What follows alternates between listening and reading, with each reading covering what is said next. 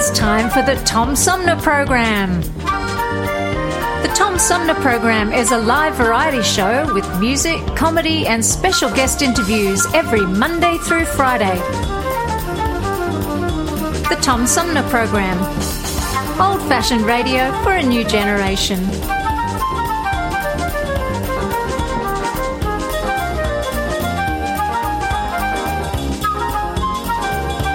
Our theme music is Fruit of the Louvre, provided by Flint composer producer Howard Eddy.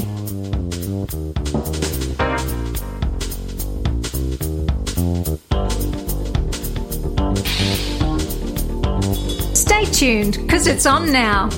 Old fashioned radio for a new generation. The Tom Sumner Program.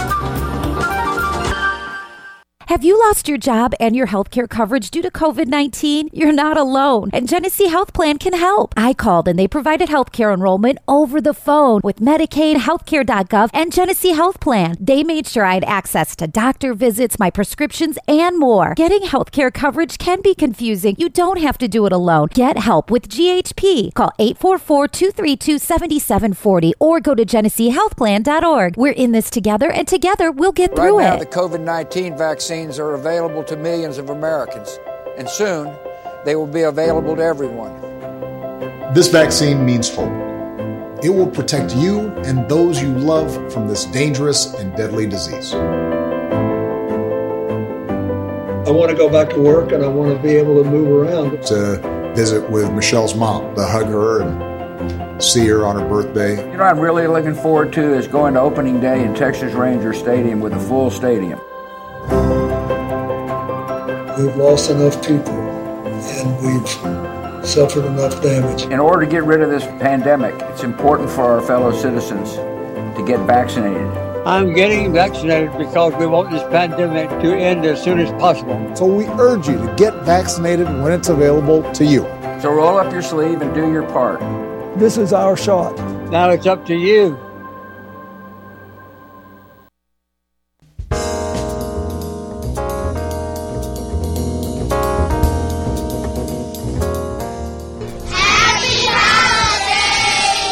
From? Amari, Christian, Skylar, Caitlin, Nolade, Jordan, Antonio, Eddie, and the Tom Sumner Program.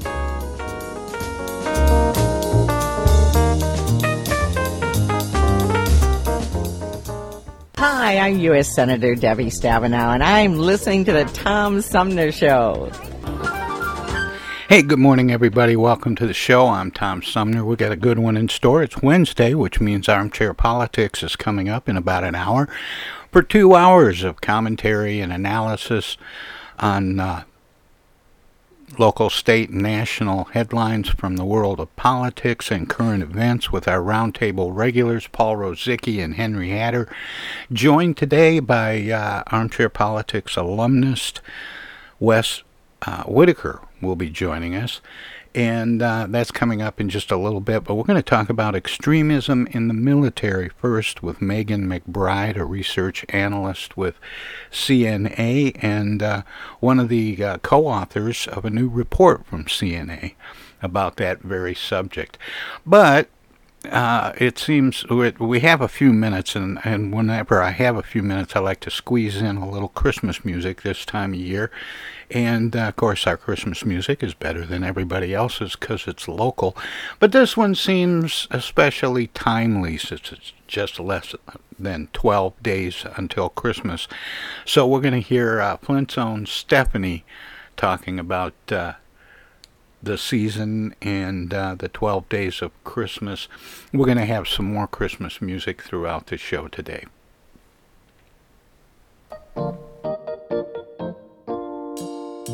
On the first day of Christmas, my true love gave to me a partridge in a pear tree. On the second day of Christmas, my true love sent to me two turtle doves and a partridge in a pear tree. On the third day of Christmas, my true love gave to me three French hens, two turtle doves, and a partridge in a pear tree. On the fourth day of Christmas, my true love gave to me four calling birds, three French hens, two turtle doves, and a partridge in a pear tree. On the fifth day of Christmas, my true love gave to me five golden rings. Four calling birds, three French hens, two turtle doves, and a partridge in a pear tree. On the sixth day of Christmas, my true love gave to me six geese a laying, five golden rings. Four calling birds, three French hens, two turtle doves, and a partridge in a pear tree. On the seventh day of Christmas, my true love gave to me seven swans a swimming, six geese a laying, five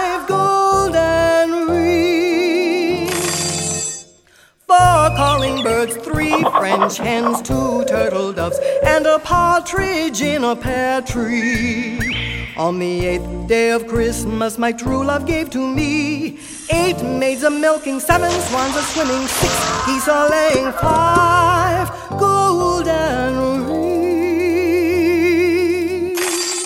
Four calling birds, three French hens, two turtle doves, and a partridge in a pear tree.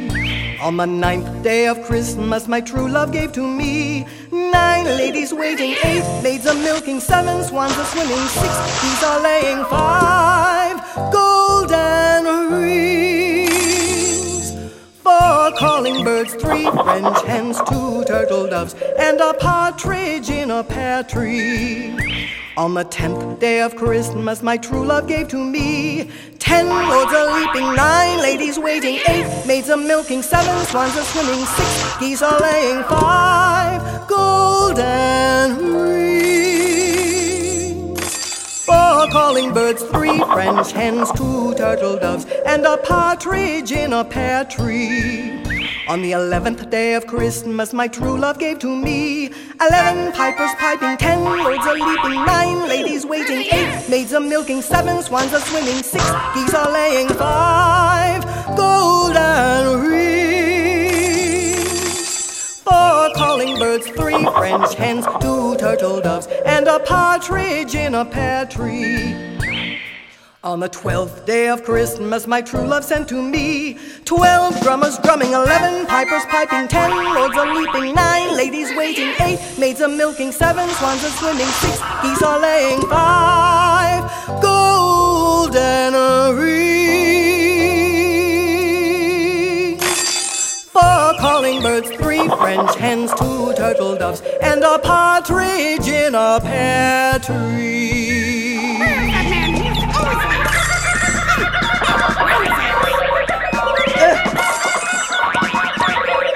I gotta stop a minute.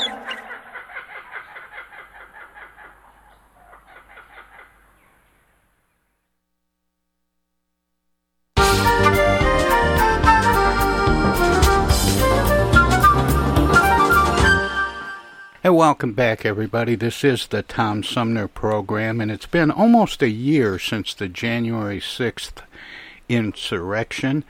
And of the 600 plus people charged in the attack on the U.S. Capitol, over 12% had some military experience.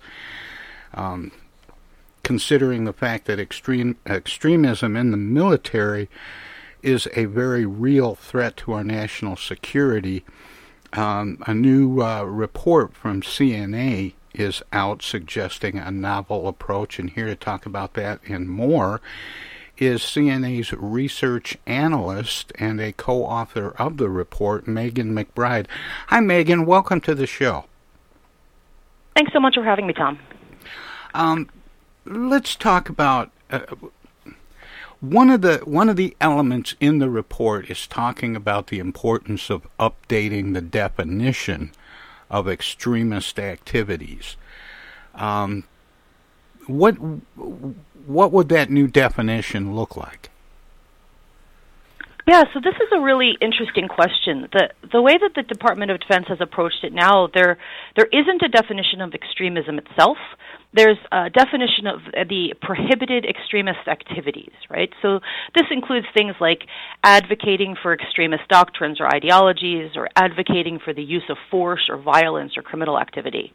Um, and, and, we don't know what the update will look like. The uh, Countering Extremism Working Group has been tasked with this uh, with this uh, with this kind of tricky work, and we haven't heard from, we haven't uh, seen their final report yet. It hasn't come out, so it's it's not really clear how they'll they'll update it or what the changes would be. Um, um, and that'll be that revelation will be, I think, important in sort of charting the path forward for the military. Well, in the in the report, it talks about the DoD's long history of extremism among its ranks, but it talks a lot about the commonalities between sexual harassment and assault, and racial extremism. Um, how much of it is about political extremism and how much of it is about these other issues of sexual and racial extremism? Sure. So this is a good question. So, you know, as you mentioned, it's been almost a year since the January 6th insurrection. Um, and that, that event was not precipitated by racial extremism. It was a different kind of extremism. In this particular report, we chose to focus on racial extremism for two reasons. Um, the first is that uh, people have really been the the Department of Defense has really been uh, concerned about racial extremism over the last uh, couple of years. They have identified white supremacy as a, as a real threat. Um, and the second is that the Department of Defense talks about both racism and extremism together often. They say things like um, the Secretary of Defense, for example, has uh, has has said that uh, both extremism um, and discrimination are are a problem for for the for our nation's armed services. So we focused it we focused on racial extremism and our idea was to ask ourselves what has the Department of Defense done in the past that they could learn from. Right? Learning from the past is, is a is a great way to get ahead when tackling a new challenge. And we thought that one of the things that the Department of Defense had done in the past, a, a previous challenge that they had faced was that of sexual harassment and sexual assault. And why they ha- while they haven't really nailed that that the solution to that, that that's an evolving I, uh, you know i was going to ask that megan. I was going to ask you know how successful they've been with their efforts with regard to uh, sexual harassment and assault.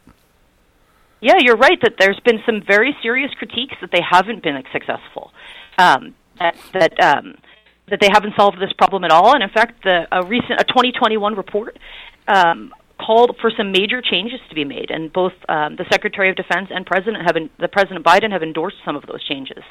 Um, we, I don't think the the answer here is to copy paste what they're doing for sexual assault and sexual harassment. Uh, that would that would just not work.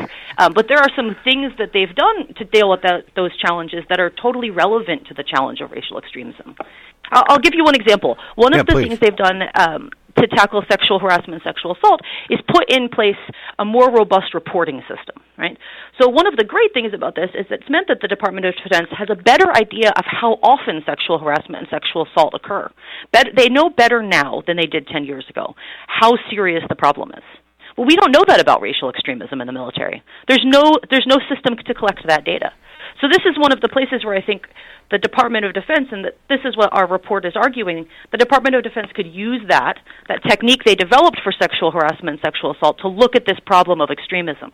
We need a reporting system so that we can figure out how big of a problem this really is. You know, you talk about uh, some of the similarities between uh, racial uh, extremism and also um, sexual harassment and assault. And we're learning uh, as as we come to grips with systemic racism in institutions in this country, like the military, that there are really uh, two kinds: one that gets attention and one that doesn't, and that's explicit and implicit bias. How much of the extremism in the military is explicit and how much of it is implicit? Yeah, so this is a great language to really think about, Tom. Um, one of the things that we're arguing in the report is that focusing on the the really explicit things the you know the uh, the guy who attended for a, a Klan rally for example and called for the use of violence overlooks a lot of far quieter forms and expressions of racism um, this is something that the military does much better when they think about sexual harassment and sexual assault they they say to the they say that they understand that there's a link between sexist jokes which sort of create an environment that says it's it's okay to be sexist and and sexual assault, right? Not that the same person will do those two things, but that these are connected. Um, and and we think the same is true for racial extremism. That that a racist joke, which is a, a quieter version of uh, racial extremism than attending a KKK rally, is connected. That that we need to think about that whole spectrum of activity. More about extremism in the military with CNA research analyst Megan McBride straight ahead. Hello out there, everybody. It's me, Tigger. T-I-double-G-R. That spells Tigger. And don't forget to remember to listen to Tom Sumner program on account of because he's so bouncy. I'm Julie Lopez with Crime Stoppers. Have you ever wondered what to do if you have information about a crime or the whereabouts of a felony fugitive and you want the police to know but you need to remain anonymous? Well, here's what you can do. You can go to p3tips.com or download the mobile app. You can go to Crime Stoppers of Flint and Genesee County's Facebook page and click on the Leave an Anonymous Tip tab, or you can call 1 800 422 jail. All methods are anonymous, and if your help leads to a felony arrest, you may be eligible for a cash reward. Remember, your voice matters. Our lives have been turned upside down by COVID 19. When a vaccine becomes available, it's critical that all of us get it. What we do as individuals will impact everyone's health, including those who can't get the vaccine. We won't get through this unless everyone takes part. Now is the time to get up to date on all recommended vaccines for both kids and adults. Experts say it's more important than ever for everyone to get their flu vaccine this year. And if you're older, you should get both the flu and pneumonia vaccines, since both illnesses can make COVID 19 even worse. Vaccines are available at a lot of convenient places, so be an example for friends and loved ones and encourage them to get vaccinated too. We all want to reunite, travel, and get back to school and work, but that means we all need to get on board. This is the time to do what's right for each other. Get vaccinated. It's our best shot.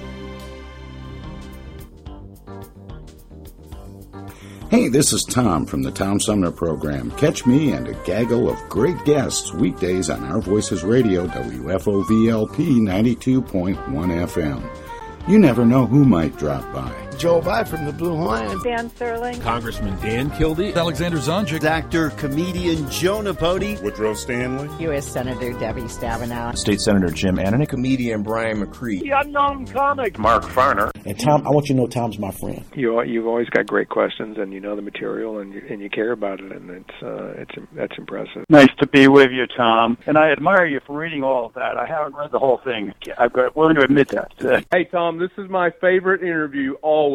You you, it's like having coffee at the kitchen table with you. Tune in Monday through Friday from 9 to 12 right here on 92.1 of a kind, and check out our website at tomsumnerprogram.com.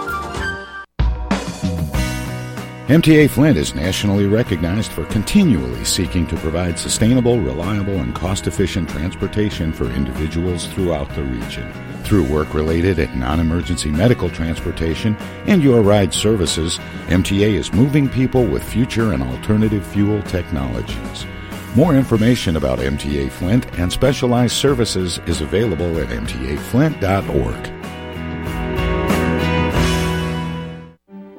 Discoveries.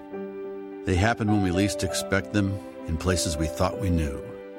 And discoveries have a way of teaching us a little more about ourselves along the way. Welcome to Flint and Genesee County, where up north meets down south. Home to Michigan's largest county park system and a vibrant culture. A place filled with discoveries we've yet to make throughout acres of beautiful lakes, wetlands, and woods, and in the diverse city beyond. Where the uplifting melodies of gospel choirs fill the air, where the work of renowned artists color the galleries and museums where the fresh fruits and vegetables at the downtown farmers market awaken our senses. and where the cultural center and planetarium broaden our view of the world. Let's spend a few days enjoying the wonders of Flint and Genesee County, where the joy of discovery is pure Michigan. Your trip begins at Michigan.org.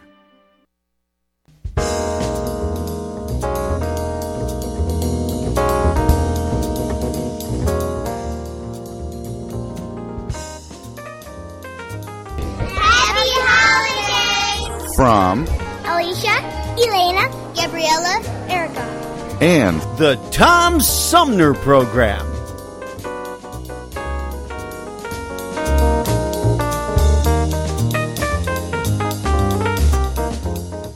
This is Congressman Dan Kildee, and you're listening to the Tom Sumner Program. More about extremism in the military with CNA research analyst Megan McBride straight ahead. When you were doing this report, Megan, what kinds of things do you think can be learned from the military addressing these issues for the rest of us?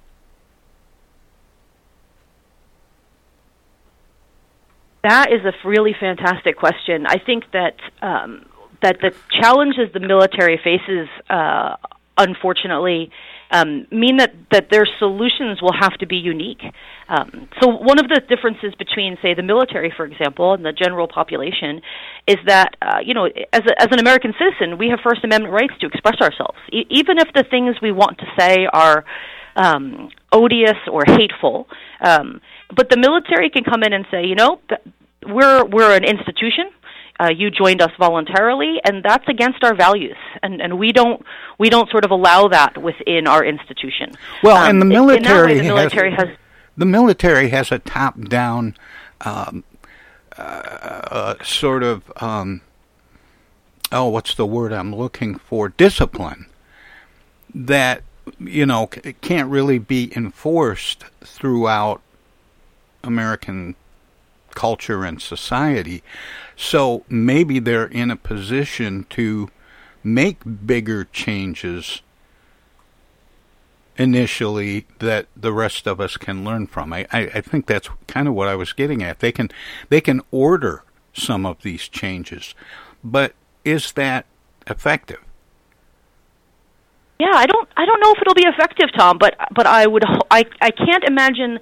Um, my hope would be that it would at least be helpful, right? Um, I think I think you're right. The military can say well, this is no longer tolerable. It is it is un-American to be racist, uh, uh, and we're not going to sort of tolerate that within our ranks anymore. And and the hope, I guess, would be that that would maybe trickle out, trickle out from the military as an institution, and and and have a broader impact. Um, but but I think you're right. That certainly that top-down hierarchical model won't work for America writ large. Um, which is why we wrote specifically about the military um, and and what the military itself could do, uh, as they have, um, I think, more power to change to change this and to tackle this. Um, they also have a responsibility, I think, to to ensure that everybody in the military is working in a safe and respectful environment. Um, and and that gives them a sort of a call is a call a call to action for them, uh, for the military to to pick up this challenge. You know, it's it's not possible for society at large to um, require certain kinds of behavior the way it is in the military, but perhaps the military could raise the, the standards of conduct as an example. Yeah, that's certainly possible. I think I think that the the sort of um, follow-on impacts of the military uh, tackling this problem are really hard to predict. But at the very least, uh, I think that the call that that's been made, and I think the call that the Secretary of Defense has made, has been that um, that the military has a responsibility to address this problem for itself. Um, that the military owes the people who have chosen to serve this nation, right? This people that have made this tremendous sacrifice for us. It owes them a, a healthy environment to work in, uh, a safe environment in which they feel respected and they're able to sort of work with dignity. Um, and uh, it's not good for the military. It's not good for unit cohesion. It's not good for morale if uh, racial extremism is sort of permitted within the ranks. That that is, uh, you know, racial racial extremism in the ranks is not compatible with a work environment of uh, dignity and respect.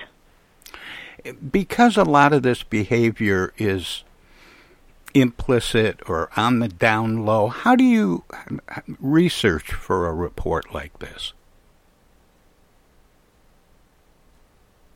So that's a that's a really interesting question. I think that in this particular report, um, you know, I mentioned a few minutes ago, there's not a lot of data on this at the moment. Uh, there Yeah, was congressional testimony about this, about the the lack of data, uh, and I think that's what you're raising, right? How do we figure out what the problem is? Yeah, um, if if reporting isn't being done, there's no collection of information to go by. Um, did you have to interview people? You know, how how do you how do you find case studies to put together a report like this? No, it's it's a really interesting question, and I would say it's one of the most significant challenges that we're facing when we when we think about this problem. If we don't if we don't have any data, how do we how do we even know how big the problem is? There are a lot of anecdotal pieces of data out there, stories about extremism in the military. Um, but I think in this particular report, we didn't we didn't focus so much on case studies as we focused on the sort of structure of the problem. That's that's really abstract, right? So uh, another way to kind of think about that would be to say um, we were less concerned with. Um, uh, focusing on the data itself because we didn't have any, but we wanted to think about what kind of data we would need. Um, and so what we were saying is it's not enough to just collect data on the the sort of um, active duty members who show up at, at, things like extremist rallies. We also need to be collecting data on racial discrimination in the workplace, on racist jokes in the workplace, on racial harassment in the workplace. Um, so this this report was less about sort of documenting what has happened and a little bit more about sort of outlining what we should be documenting so that when the military finally does kind of come up with a, a, a plan for this, our call has been for them to think about it in a really broad way. Think about everything that falls under this category, and not just about the, the people who are doing the worst of the worst. And how does the military address issues like this? Does it just become part of the part of the handbook? So, the, so the way the military has addressed sexual harassment, and sexual assaultment has been evolving. Um, you know, the the military uh, will issue rules and guidelines and regulations and directives that are that are, are relevant to to the issue, and that's the same case for this. So, over the years, we've seen an, an evolution in how the military has treated this, starting with um, guidelines that were issued, and then those guidelines slowly became more explicit regulations, and then um, so it's not really clear what the next step will be. Um, the military has a lot of options at its disposal for how to uh, tackle this issue, and I, I don't know what, what choices they'll make. Megan, what what triggered um, the report? Yeah, so it, it, I think in in a despite the fact that January 6th wasn't about racial extremism, you you know you opened our, our conversation today with precisely the thing that triggered this this report, which is the insurrection at the Capitol. Um, I think that uh, the Department of Defense had already been concerned about extremism in the ranks. At the end of 2020, during the previous administration, they had started to look at this issue, but the January 6th insurrection was, uh, a, I think, a, a call to action, and a you know, twelve percent of those being charged have a military background, and that that is an, uh, Does a that troubling that does- is a troubling statistic. Does that include law enforcement people as well? No, it doesn't. Um, See, one of uh, the troubling, the- you know, one of the troubling things from that was the number of people that were in or had been in the military, but also were in or had been in law enforcement. No, you're right. The uh, I haven't seen a, a percentage around law enforcement, but I know that at least 20 people uh, who 20 of the people who have been charged have a law enforcement background of some time. Either currently are police officers or retired police officers.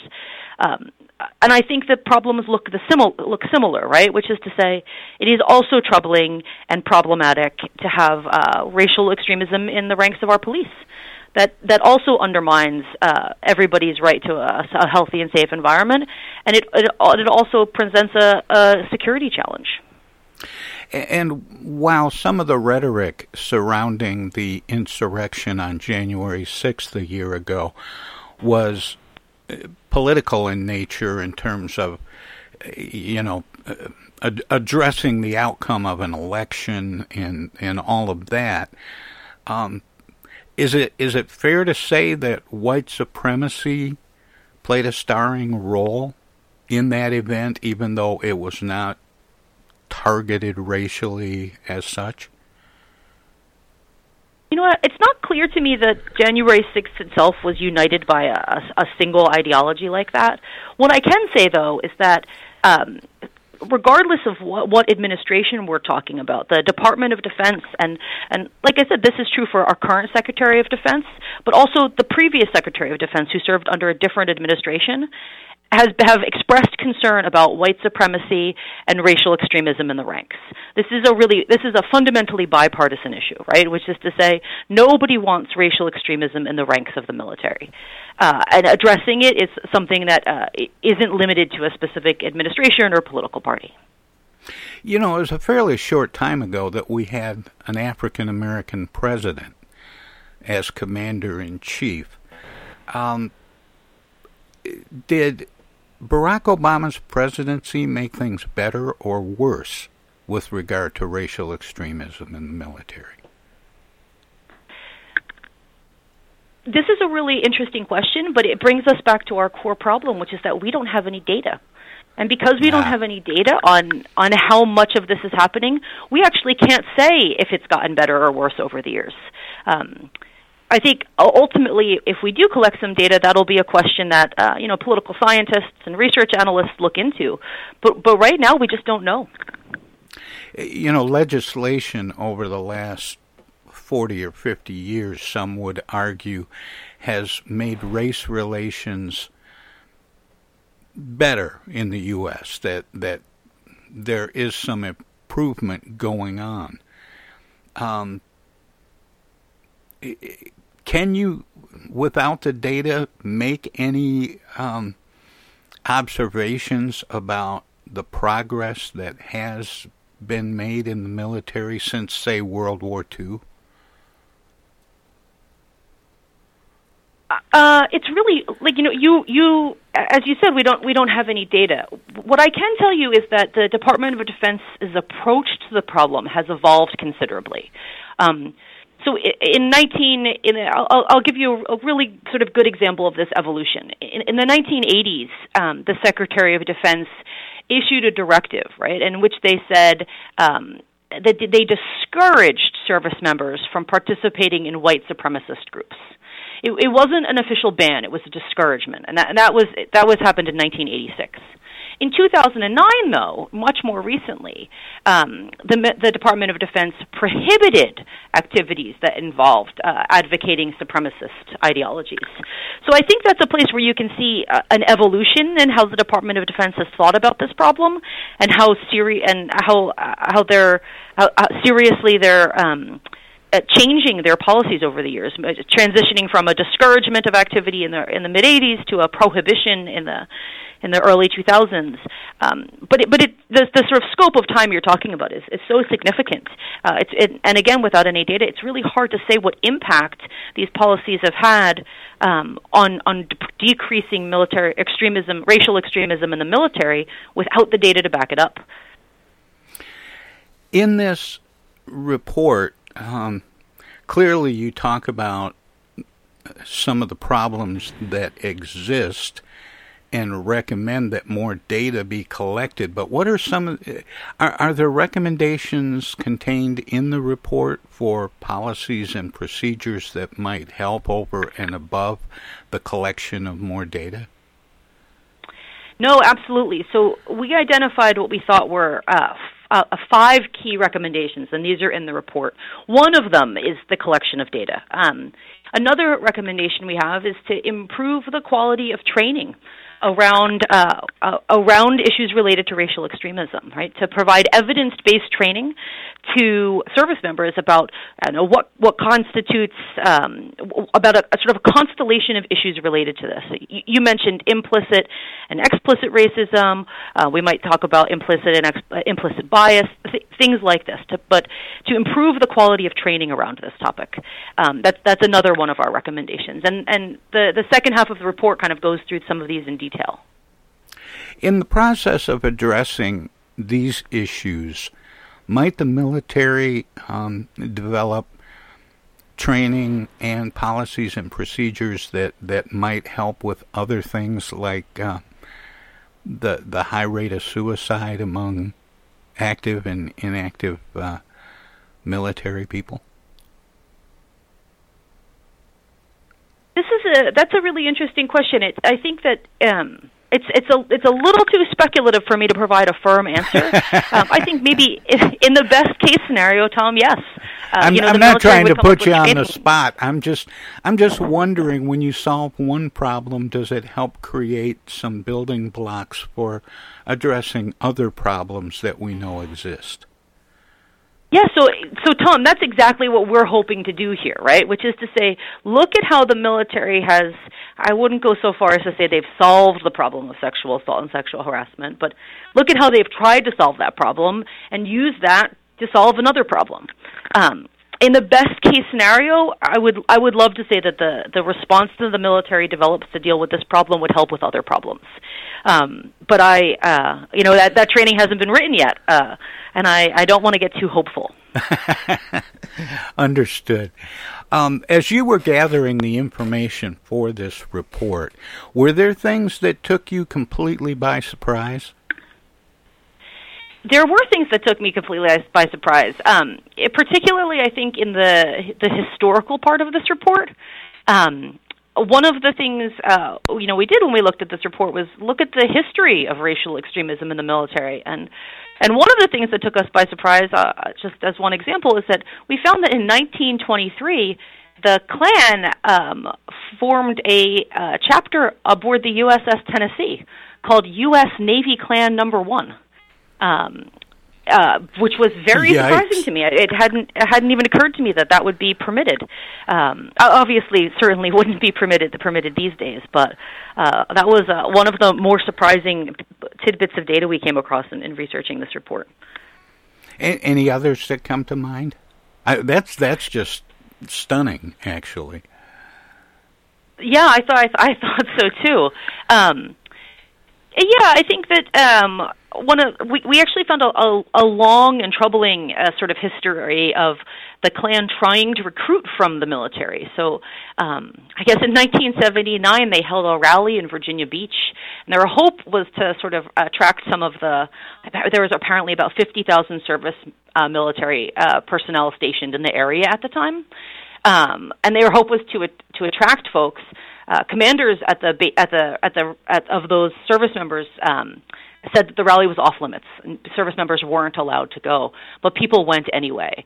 Um, and one of the things that actually surprised me about this is not that the Klan would have a rally trying to recruit people, not that commanders would, you know, prohibit attending, and not that a couple of people would sneak off, but apparently nobody was reprimanded for doing so. Um, uh, that nobody got in trouble for uh, disobeying that that sort of uh, guidance. And according to a military spokesperson at the time, um, and this this is I'm going to give you a short direct quote. Uh, the Navy's policy is that membership in the Klan is no more illegal than membership in the Elks. Um, so that was a that's a quote from 1979, obviously way out of date at this point, and the Navy's policy and the military's policy on this has changed considerably. I, I can't uh, help thinking that sounds like something from the 50s. It does, right? That, and that was what surprised me about it. Um, the the Klan and the Elks in the same sentence. Uh, 1979 feels far more, far too modern for that kind of a policy. Um, uh, it does sound like something out of the 50s. I think that's right. Megan, I um, I really appreciate you spending time with me and the listeners this morning to share some of these thoughts and for the study itself. Um, and I always give guests an opportunity to let listeners know where they can find out more about what we're talking about in your work, past, present, and future. Is there a website that people can go to to find the report, or or maybe even the, the summary of the report that you and uh, a co-author published? No, uh, thanks for asking, Tom. There, there is a website. It can be found at um, uh, on, on our on our, our website at www.cna.org. Um, I there's a ridiculously long URL for the report itself that um, uh, I wouldn't even begin to try to read out to everybody. But um, but if you search on that site, you'll be able to find uh, what you're looking for. Um, so what's what's next, Megan? What uh, what are you digging into now for for a future report? Uh, that's a that's a great question. I think we have a, a couple of things that we're working on. We're um, looking at some uh, extremist activity overseas, um, and and also still thinking about this question, this question of uh, what the military can do and, and what the next steps might be. We're we're eagerly eagerly awaiting the um, the release of the government's report on this, so that we can see what what they've proposed, and then uh, hopefully respond to it and continue the conversation. Well, Megan, thanks so much, and uh, keep up the good work. Yeah, thanks so much for uh, for having me, Tom, and for uh, being willing to talk about and tackle this really sticky, sticky, and complicated topic. All right, take care. That was uh, Megan McBride. She is a research analyst in CNA's Center for Stability and Development, and uh, we've been talking about a new report from CNA talking about extremism in the military. We'll have more of the Tom Sumner program straight ahead.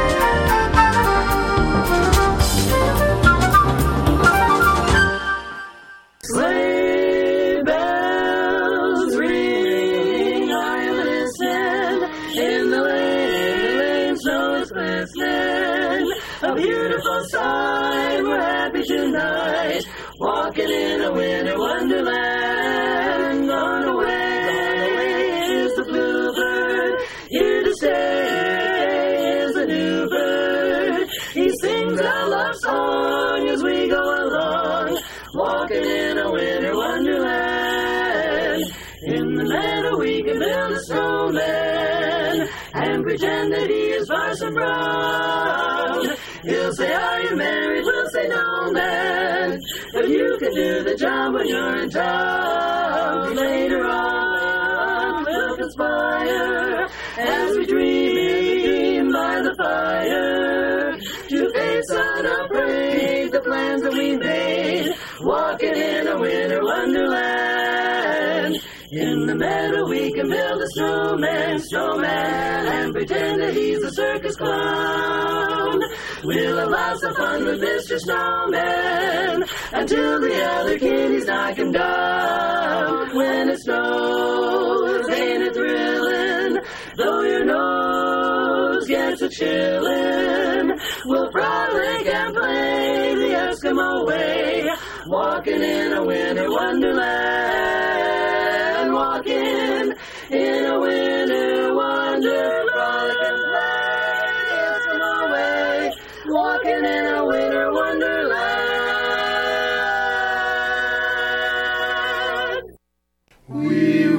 you a Merry Christmas. We wish you a Merry Christmas. We wish you a Merry Christmas and a Happy New Year. Good tidings to you wherever you are. Good tidings for Christmas and a Happy New Year. We wish you a Merry Christmas. We wish you a Merry Christmas. We wish you a Merry Christmas and a Happy New Year. We wish you a Merry Christmas from the Tom Sumner Show. Oh, yeah. Hi, this is Joe By from the Blue Hawaiians, and you're listening to the Tom Sumner Program. While we've been staying safe at home, scientists have been on a journey. The destination? A COVID 19 vaccine. This journey began decades ago with research into other coronaviruses. Scientists built from there with months of research and development, cooperation with other experts worldwide, and clinical trials on tens of thousands of volunteers of diverse race, age, and health status. They arrived at a safe, effective vaccine, and hundreds of thousands in Michigan have already been vaccinated. But the next step is ours. We need to get the vaccine when we can, keep wearing masks correctly, and taking precautions until we reach our destination freedom from COVID 19 and getting back to the lives we love. Discover the facts for yourself at michigan.gov slash COVID vaccine. A message from the Michigan Department of Health and Human Services.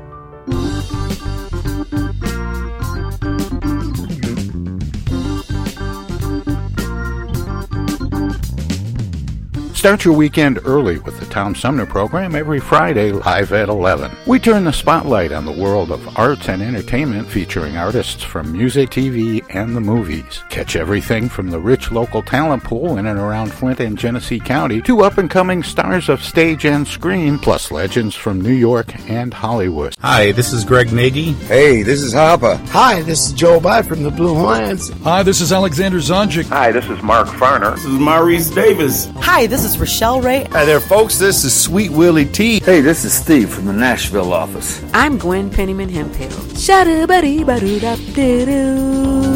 Start your weekend right. Go to 11 Fridays on the Tom Sumner program.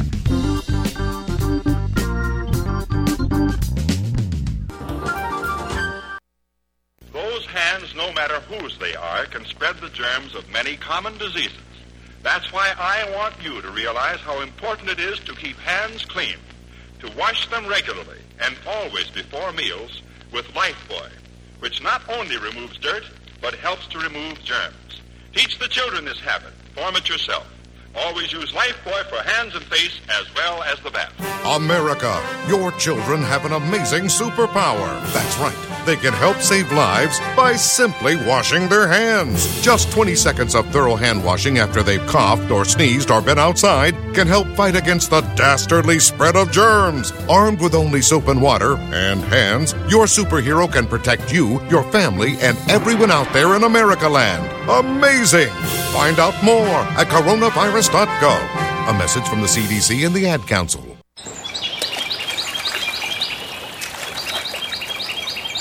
Imagine a journey down a picturesque riverway.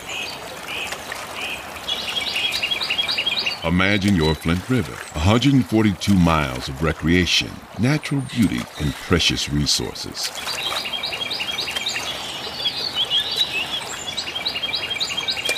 The Flint River is a vital resource that is available for all to use and enjoy.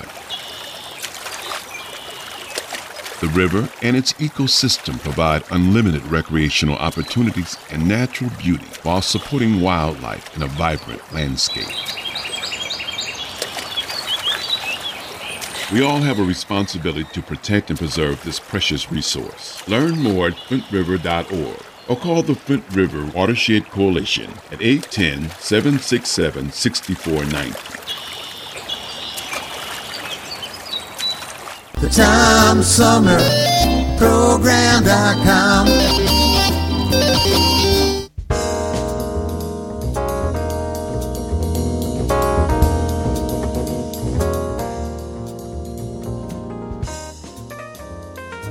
Happy holidays! From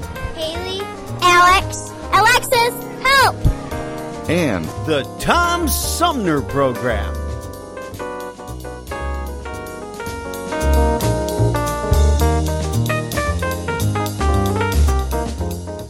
Hey, this is First Ward City Councilman Eric Mays, and you're listening to the Tom Sumner Program.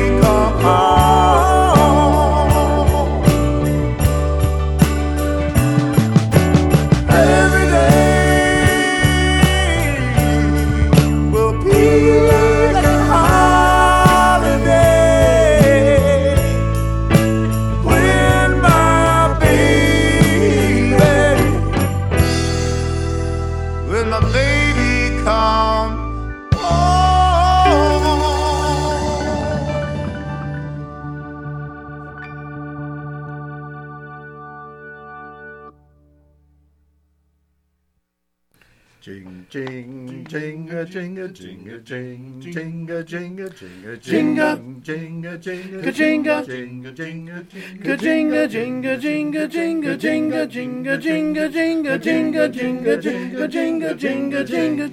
Oh, jingle bell, jingle bell, jingle bell rock. Jingle bells swing and jingle bells ring. Snowing and blowing and bushels of fun. Now the jingle hop has begun. Jingle bell, jingle bell, jingle bell rock. Jingle bell chime in jingle bell time. Dancing and prancing in Jingle Bell Square.